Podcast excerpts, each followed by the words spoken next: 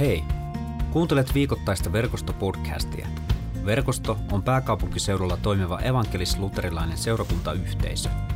Podcast on kuunneltavissa Spotifyssa, SoundCloudissa ja Apple Podcastissa sekä katsottavissa YouTubessa. Lisää tietoa verkostosta löydät osoitteesta verkosto.net. Hyviä kuunteluhetkiä.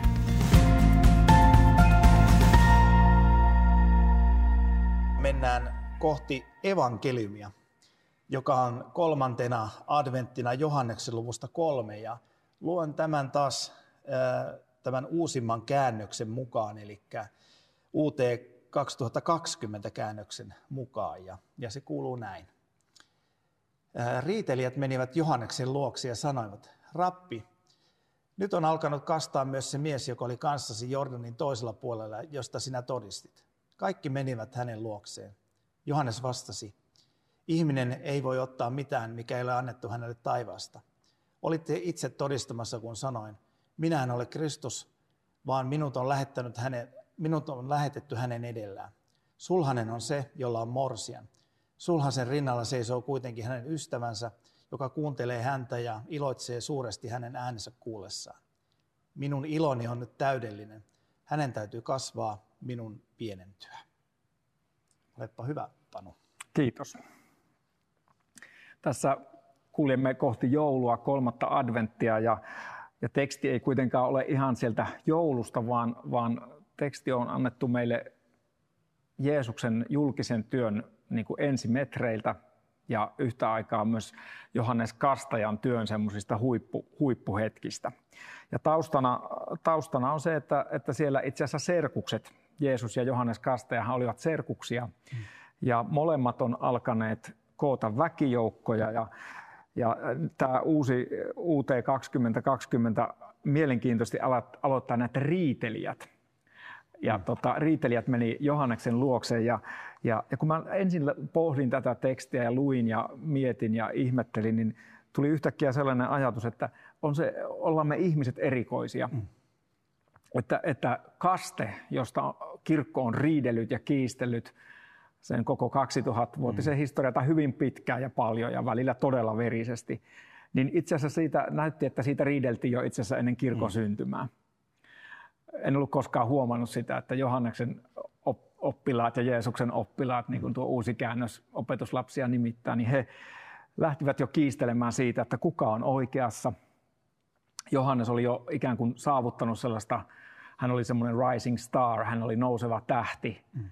Ja sitten yhtäkkiä tuleekin rinnalle uusi rabbi. Ja, ja nyt sitten ihmetellään, oppilaat tulee Johanneksen luo, että kuka tämä toinen tyyppi on. Mm. Sä, annoit, sä sanoit hänestä, annoit hänestä hyvän todistuksen, mutta nyt kaikki väki menee hänen luokseen. Ja jotenkin näin se on, että se, se on peri-inhimillistä tämä suosion etsiminen ja, ja oikeassa olemisen mm. Onko se melkein pakko, ellei me mm. tee sen kanssa työtä. Ja jotenkin se olla mukana voittajan joukoissa. Mm. Ja, ja kun, kun nämä Johanneksen oppilaat sitten lähestyvät omaa opettajansa, niin hän sitten hyvin vahvasti sanoi, että en ole Kristus, minut on lähetetty hänen edellään. Ja sitten hän sanoi nämä, nämä upeat, upeat sanat, hänen täytyy kasvaa, minun pienentyä. Ja jotenkin mä ajattelin, että, että siinä on joku suuri viisaus, joka jos ei mitään muuta tästä muista, niin jotenkin se, että, että se Jumalan valtakunnan ja, ja Jumalan tekemä kasvu on semmoista käänteistä kasvua. Että jotenkin kun meidän oma ego, jos se voi pienentyä, niin silloin Jumala voi suurentua. Ja taas toisinpäin, että jos meidän egomme suurentuu, niin kyllä siinä hyvin helposti Jumala pienentyy. Kyllä. Ainakin tähän asti olemme suunnilleen samaa Joo, mieltä. Mä, mä jäin oikeastaan miettimään tuota kastetta vielä, että, että sehän on mielenkiintoinen terminä, jos ajattelee kastetta. Että lähes jokaiseen asiaan maailmassa liittyy jonkunlainen kaste. Ja jos mm. katsotaan uutta testamenttia, niin sillähän taitaa olla seitsemän erilaista mm. jo niillä, niillä sivuilla.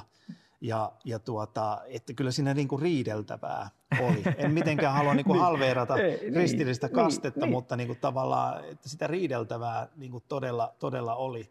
Ja tuota, jos mä kiinnityn siihen tavallaan, se mm. lähden rakentamaan sitä kautta egoa, että minä pidän kiinni tiukasti tästä, niin, niin, sitten, no, sitten niin se oikeassa on. hatikossa. Niin, niin, ja se varmaan, että, että me ihmiset ollaan sellainen laji otuksia, että me löydämme riitelemisen aiheen, mm. Olipa sitä tai ei. Mm että tietenkin niin kaste on valtava Jumalan lahja ja näin, niin, mm. niin, niin siitä sitten helposti mm. päästään, mutta että ei siihen tarvita kyllä kovin suurta mm. syytä päästä riitelemään. Mm. Ainakin, ainakin henkilökohtaisesti olen hyvin lahjakas riitelijä. Mm. Yksi vanha suomalainen raamattuopettaja Kerttu Vainikainen, joka on jo taivaan kirkkaudessa ollut hyvän tovin, niin hän sanoi, että täällä kaste, kaste on lastenkamari oppi, että lastenkamarissa riidellään äänekkäästi. Tosin kyllä taitaa aikuisetkin no, riidellä näin, äänekkäästi. Joo. No, mutta, mutta sitten herää tämä kysymys tämän tekstin äärellä, että, että millainen, se, millainen se pienentymisen prosessi on, että, että mi, minkälainen juttu se on ja onko se helppo, onko se vaikeaa ja, ja kyllä, se, kyllä se niin on, että se on todella vaikea tie. Ja, ja niin kuin tämän tekstin jälkeen Johanneksen, Johannes Kastajan elämässä tapahtuu monenlaista ja me, me tavataan hänet sitten hiukan myöhemmin siinä, että, että hän on, hän on oman aikansa hyvin voimakas, karismaattinen hahmo. Hän puhuu, hän puhuu poliittisiin tilanteisiin, hän puhuu ihmisten niin kuin epä, tai semmoisiin väärinkäytöksiin ja, ja kutsuu myös valtaa pitäviä vähän tilille. Ja, ja tämän, tämän myötä hän sitten joutuu vankilaan. Ja, ja tota, hän tiesi, ettei, ettei hän ole Kristus. Hän ei ole se niin kuin Jumalan kansan vapahtaja. Ja hän odotti, hän oli ikään kuin, hän tiesi, että Jeesus se on. Mutta sitten kun hän, hän joutuu vankilaan, niin yhtäkkiä se, se hänen hienosti alkanut pienentymisen tie kokeekin niin kuin semmoisen niin kuin jonkinlaisen umpikujan ja, ja sieltä hän lähettää sitten viestin Jeesukselle, että oletko se sinä vai pitäisikö meidän odottaa vielä toista.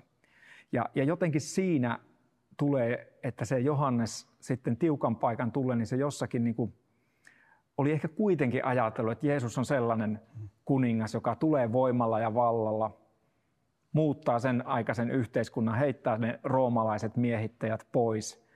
Ja ehkä se Johanneskin ajatteli sitten loppuun, tämä on tietysti arvailua, mutta jotenkin tulee se mieleen, että jospa hän, hän ajatteli, että no minä serkkupoikana ja minä olen tässä ollut niin kuin Messiaan edelläkävijänä, niin minulle varmaan tulee sitten hyvä osa siinä tulevassa valtakunnassa. Ja sitten kun sä löydätkin itse vankilasta, niin sä toteat, että ei tämä nyt ihan mennytkään niin kuin pelikirjan mm. tai käsikirjoituksen mukaisesti. Ja jotenkin siinä e, e, sitten kun näkee itsessään niitä omia varjojansa ja huomaa, että ei, ei se aina itsekään tämä ole niin, niin tota, tai semmoisen, jotenkin se on lohdullista, että, että, että, että tällaiset, tällaisia me ollaan, me ihmiset. Ja, ja, ja tällaisia ihmisiä Jumala kutsuu omiksi lapsikseen ja, ja ystävikseen ja, ja tota, rakkautensa kohteiksi. Ja, ja silloin tietysti itse kyselen, että mitä se pienentymisen tie voi olla meille niin kuin tässä ja nyt. Koska niinhän se on, että raamatun tulisi tulla jotenkin reaalielämään. Muutenhan nämä on vain muinaisia kertomuksia, joita, niin, jos, se, jos se jotenkin ei tänne välity meidän todelliseen elämäämme, niin, niin ne, ne jäävät vähän irrallisiksi. Ja jotenkin tuossa kun tätä pohdin, niin huomasin, että, että jotenkin samoja teemoja ollaan oltu kulkemassa kaksi edellistä viikkoa, Marko sun ja sitten Riikan, Riikan puheissa. Ja, ja te olette käsitellyt niin kuin sitä, että millainen on kristittynä meidän vallankäyttö, mitä, mitä meidän niin kuin tulisi tässä yhteiskunnassa, minkälainen se meidän asemamme on. Ja, ja jotenkin mietin sitä samaa, että, että jos me, jos me niin kuin kristittyinä lähdetään olemaan oikeassa suhteessa toisiin kristittyihin. Jollain tapaa myös asetutaan yläpuolelle ehkä joo, meidän niin kuin sisariamme ja veljämme ja sitten ehkä niin kuin ympäröiviä ihmisiä, jotka ehkä kokee tai on erilaisella arvomaailmalla varustettuja, niin, niin, niin silloin mä ajattelen, että hyvin helposti se meidän oma minämme itse asiassa kasvaa, se ego kasvaa. Ja jos me itse kasvamme, niin silloin ehkä tahtomattamme tai huomaamattamme luodaankin rajoja ja riitaa, emmekä, emmekä luokkaan sitä, sitä, sitä semmoista Jumalan valtakunnan rauhaa. Ja mä tuossa vähän tätä puhettani pohtiessa jotenkin sitten meidän Samuel 10-vuotias siinä poikkesi ja mä en tiedä mistä puujalkavitsistä vai jalkapuusta, mutta se päätyi se keskustelu puujaloista jalkapuuhun ja, ja, tuota, ja sitten sitten mä sanoin, että no, tiedätkö sä mikä se jalkapuu on? ja, ja Samuel tiesi, että, että se oli sellainen, että kun aikanaan, ei niin pitkä aika sitten Suomessakin, kun olit tehnyt jotain väärin, niin sitten kirkko käytti siinä maallisen vallan kanssa yhteistä valtaa ja henkilöt laitettiin sitten siihen kirkon eteen häpeämään. Niin, häpeämään. Sitten mä kysyin Samuelilta, mitä hän ajattelet, että Jeesus ajatteli tuosta jalkapuusta. Ja kyllä Samuel oli niin kuin sitä mieltä, että ei se tainnut ihan mennä nyt putkeen se, se, se juttu. Ja, ja, ja jotenkin mä siinä ajattelin, että, että yhtään nyt asettumatta niiden meidän edesmenneiden sukupolviemme yläpuolelle, olematta niin kuin heitä parempi, mutta jotenkin se, että, että seurakunta oli ikään kuin kasvanut ja saanut valtaa. Ja, ja sitten he käyttivät sitä tällä tavalla, että, että Jumala, joka kutsuu ihmiset pois häpeästä, Jumala, joka sanoo, että mä rakastan jokaista ihmistä juuri sellaisena kuin hän on, niin seurakunta tämmöisen sanoman kanssa mm. sitten laittaa väärin tehneet siihen kirkon eteen koko kansan hyljeksittäväksi ja, ja, ja häpeämään. Niin, niin ei se varmaan ihan mennyt putkeen, niin kuin, niin kuin kymmenenvuotias totesi. Ja, ja silloin mä jäin itse miettimään, että ollaanko me yhtään sen viisaampia, kun oli nuo riitelevät Johanneksen oppilaat ja Johannes itse sitten vankilassa tai meidän keskiaikaiset tai joku sata vuotta sitten edeltä menneet tota, sisaremme ja veljemme. Ja, ja mä ajattelin, että tehdäänkö me samanlaisia huomaamattamme tämmöisiä henkisiä jalkapuita meidän kanssa ihmisille. Joku uskoo eri tavalla, joku käymme jostakin, jostakin opistamme tai, tai muusta, lähdemme kasvattamaan sitä omaa egoamme ja, ja esiinnymme toisen yläpuolella ja huomaamatta me ikään kuin asetamme toisen tällaiseen henkiseen jalkapuuhun. Mä, mä oon pyörittänyt, kun tätä tosiaan nyt on, jotenkin se on niin kuin tässä ollut viime, viime aikoina noussut näistä teksteistä vahvasti ja semmoinen linjassa oleva, toki voi olla meidän, meidän ajatus, ajatus siitä, mutta jotenkin mä oon pyörittänyt mielessäni myös tätä niin kuin minä uskon ja minä tiedän. Mm. Että jos minä tiedän, niin sitten mennään niin kuin tälle, tälle egon tielle. Mm. Minun tietoni ratkaisee myös silloin vallankäytön ja, ja tuota asennoitumisen muuhun, muihin ihmisiin, tai sitten, että minä uskon, mm. Auta minua epäuskossani. Niin, niin ja, sekin vielä, jos tunnustamme mm. oman niin kuin, mm. Mm aika hyvä. En, tässä ei ole suunniteltu tätä, meidän ei ole käsikirjoitusta, mutta mehän kohta äh, lausumme uskon tunnustuksen. Mm. Me emme lausu tiedon tunnustusta. Mm. Ihan, ihan mielenkiintoinen niin tämmöinen. Niin, mutta tota, niin mä ajattelen, että jos me, jos me pienennymme itse, niin silloin me voimme, voimme niin kuin luoda rauhaa ja silloin silloin Kristus saa tulla suureksi, me saamme tulla pieneksi. Ja, ja kyllähän se sitten se oman pienentymisen tie, niin ei se helppo tie ole, niin kuin tässä on sanottu. Ja, ja tässä jos katsotaan näitä tämän päivän tekstin kahta henkilöä, niin Johannes Kastajallehan se pienentymisen tie lopulta maksoi hänen henkensä. Se on, se on hänen päänsä tuotiin vadilla, eli hänet mestattiin. Mutta sitten mä ajattelin, että kyllä se Jeesuksen pienentymisen tie oli vielä paljon rajumpi se vei hänet ristille, se vei hänet kuolemaan, joka oli niin kuin vielä mm. monin tavoin sitten niin kuin hurjempi. Se vei Jumalan pojan kokemaan sen, sen koko tämän ihmiskunnan synnin ja kauheuden ja kantamaan ne ristillä. Mm. Mutta ihan tähän loppuun, jos vielä tullaan niin kuin tähän joulun ja adventin teemaan, niin vähän noihin seimiinkin, mistä tänään ollaan jo vähän puhuttu, niin, niin jotenkin mä ihmettelen tänä kolmantena adventtina sitä, että, että kyllä se maailmankaikkeuden suurin pienentyminen on siinä, että, että Jumala itse tulee mm. ihmiseksi. Tämä, tämä muuten oli kokonainen seimi. Mä hankin tällaisen, sä, mä en tietysti kertonut sulle, mutta se oli jännä, että siinä oli kaksi hahmoa tai kolme. Siellä on mm. Neitsyt Marian sylissä Jeesus ja siellä Jeesus lapsi. Siinä ei ollut muita Oh. Ei, ollut, ei ollut eläimiä, ei ollut tietäjiä, ei ollut paimenia. Se oli, se oli pyhä perhe, niin kuin heitä, heitä kuvataan usein. Ja, ja tota, niin, niin, niin mä ajattelin, että tuossa joulun ihmeessä, jota mulle ainakin sitten seimet niin kuin muistuttaa, niin, niin siinähän, jos ajattelee, että, uskomme sen uskon mukaan, Jeesuksessa Jumala tulee ihmiseksi, niin, niin Jumalahan luopuu kaikesta vallastansa, kaikesta voimastansa. Hän luopuu oikeassa olemisestansa. Hän syntyy pieneksi ihmislapseksi, jolla ei ole mitään tietoa.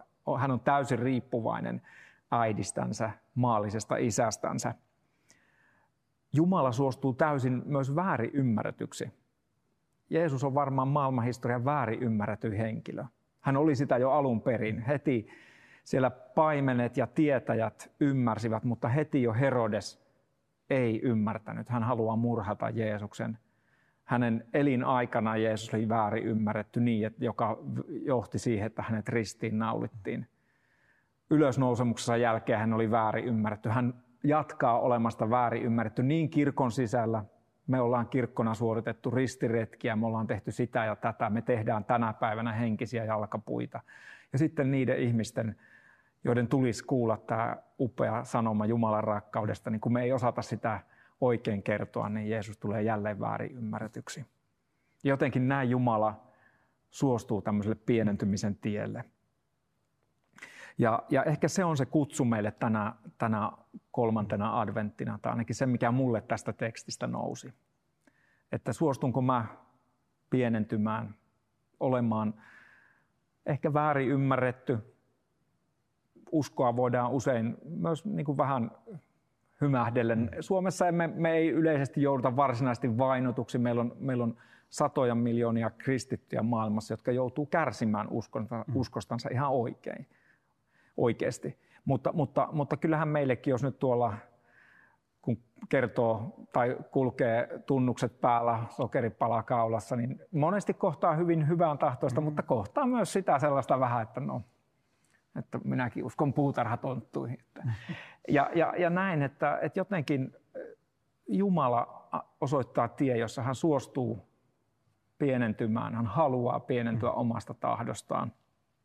Ja, ja jotenkin haluaisin rohkaista sinua hyvä kuulija ja katsoja tänä jouluna, että ehkä, ehkä Jumala kutsuu itse kutakin meistä jollain tapaa laittamaan se oman egomme syrjään sallimaan Jumalan tulla suuremmaksi meidän omassa elämässämme, että sitten meidän elämän kautta Jumalan rakkaus voisi kohdata niitä ihmisiä, joita Jumala on jo laittanut meidän tiellemme ja, ja tulee kuljettaa meidän elämämme, johdattaa.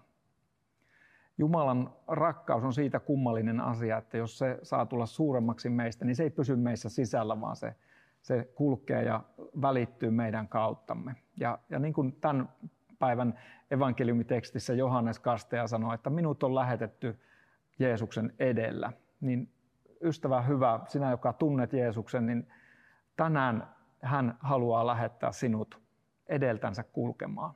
Sinä kannat pyhän hengen läsnäoloa elämässäsi. Jumala haluaa sinun kauttasi välittää rakkauttaan tähän maailmaan. Se voi tänä jouluna tarkoittaa puhelinsoittoa tai WhatsApp-viestiä. Huomisella vielä jo postikorttien tai joulukorttien pitäisi ehtiä perille. Se voi olla turvaväleen tehty tervehdys jollekin ystävälle tai se voi olla ihan huokaus, rukous, joka välittää Jumalan rakkauden sinne, minne Jumalan henki sinua kehottaa lähettämään hänen hyvyyttänsä ja hänen läsnäoloansa. Ja jos katsoja mietit sitä, että no te puhutte noita, mutta mitä se Jumala minusta ajattelee, niin sinulle haluan sanoa, että, että hän on lähettänyt edeltään ihmisiä ehkä elämääsi. Sen vuoksi ehkä katsot tai kuuntelet tätä, tätä puhetta, tätä lähetystä. Ja, ja hän haluaa tänä jouluna tulla sinun elämääsi. Hän haluaa kutsua sinua luottamaan hänen rakkautensa ja hänen hyvyytensä. Jumala rakastaa juuri sinua ja juuri sellaisena kuin sinä olet. Ei sellaisena kuin kenestäkään meistä meidän pitäisi olla, koska kenestäkään meistä ei tule sellaisia kuin meidän pitäisi olla. Jumalan rakkaus on ääretön ja hyvä, iankaikkinen, ainut tätä maailmankaikkeutta kannatteleva ja ylläpitävä voima. Antaudutaan itse kukin hänen voimansa, hänen rakkautensa tänäkin jouluna ja ihan tässä ja nyt. Rukoillaan yhdessä. Pyhä Jumala, Kiitos, että sinä olet rakkaus. Kiitos, että olet itse kunkin meidän elämään lähettänyt ihmisiä. Olet lähettänyt meidän elämään muistuttajia, sanansaattajia sinun rakkaudestasi ja hyvyydestäsi. Kiitos, että kaiken elämäntilanteidemme keskellä, niiden vaikeuksien, niiden haasteiden, niiden ilojen ja surujen keskellä me tänään saamme jättäytyä sinun rakkautesi varaan ja luottaa sinuun. Tule pyhä henki ja kirkasta sinä meille Kristus. Jos epäilemme sinun hyvyyttäsi ja rakkauttasi, niin vakuuta sinä meitä, että kaiken keskellä sinä kannat meitä ja kuljet meidän kanssamme. Samalla haluamme tunnustaa sen, että usein meidän oma egomme kasvaa. Meidän oma, oma mielemme ja elämämme tulee suuremmaksi ja silloin sinun hyvyytesi ja sinun rakkautesi ei välity meistä, vaan sen tilalle tulee riitaa ja rajoja ja, ja kiukkua ja mitä kaikkea se sitten onkaan. Tässä ja nyt tunnustamme, että olemme rikkoneet Jumala sinua ja lähimmäisiämme tätä luomakuntaa vastaan sanoin teoin, ajatuksiin ja laiminlyönnein. Kiitos, että saamme jättää kaiken sen, mikä meitä painaa ja tunnustaa sen, että sinä olet ne meidän rikkomuksemme kantanut ja annat ne anteeksi. Jumalan palvelijana ja hänen antamiin valtuutuksin haluan julistaa sinulle, ystäväni, kaikki sinun syntisi anteeksi annetuksi isän ja pojan ja pyhän hengen nimeen. Kiitämme ja ylistämme sinua, Herra, siitä, että tänäkin jouluna saamme luottaa siihen, että meidän elämämme, meidän kaikki rikkonaisuutemme ja vikamme ja vaivamme sinä olet kantanut ja annat meille uuden elämän. Jeesuksen nimessä. Aamen. Kiitos kun kuuntelit verkostopodcastia. Seuraa verkostoa somessa ja osallistu verkoston online Jumalan palvelukseen. Suorana sunnuntaisin kello 17.00 osoitteessa verkosto.net.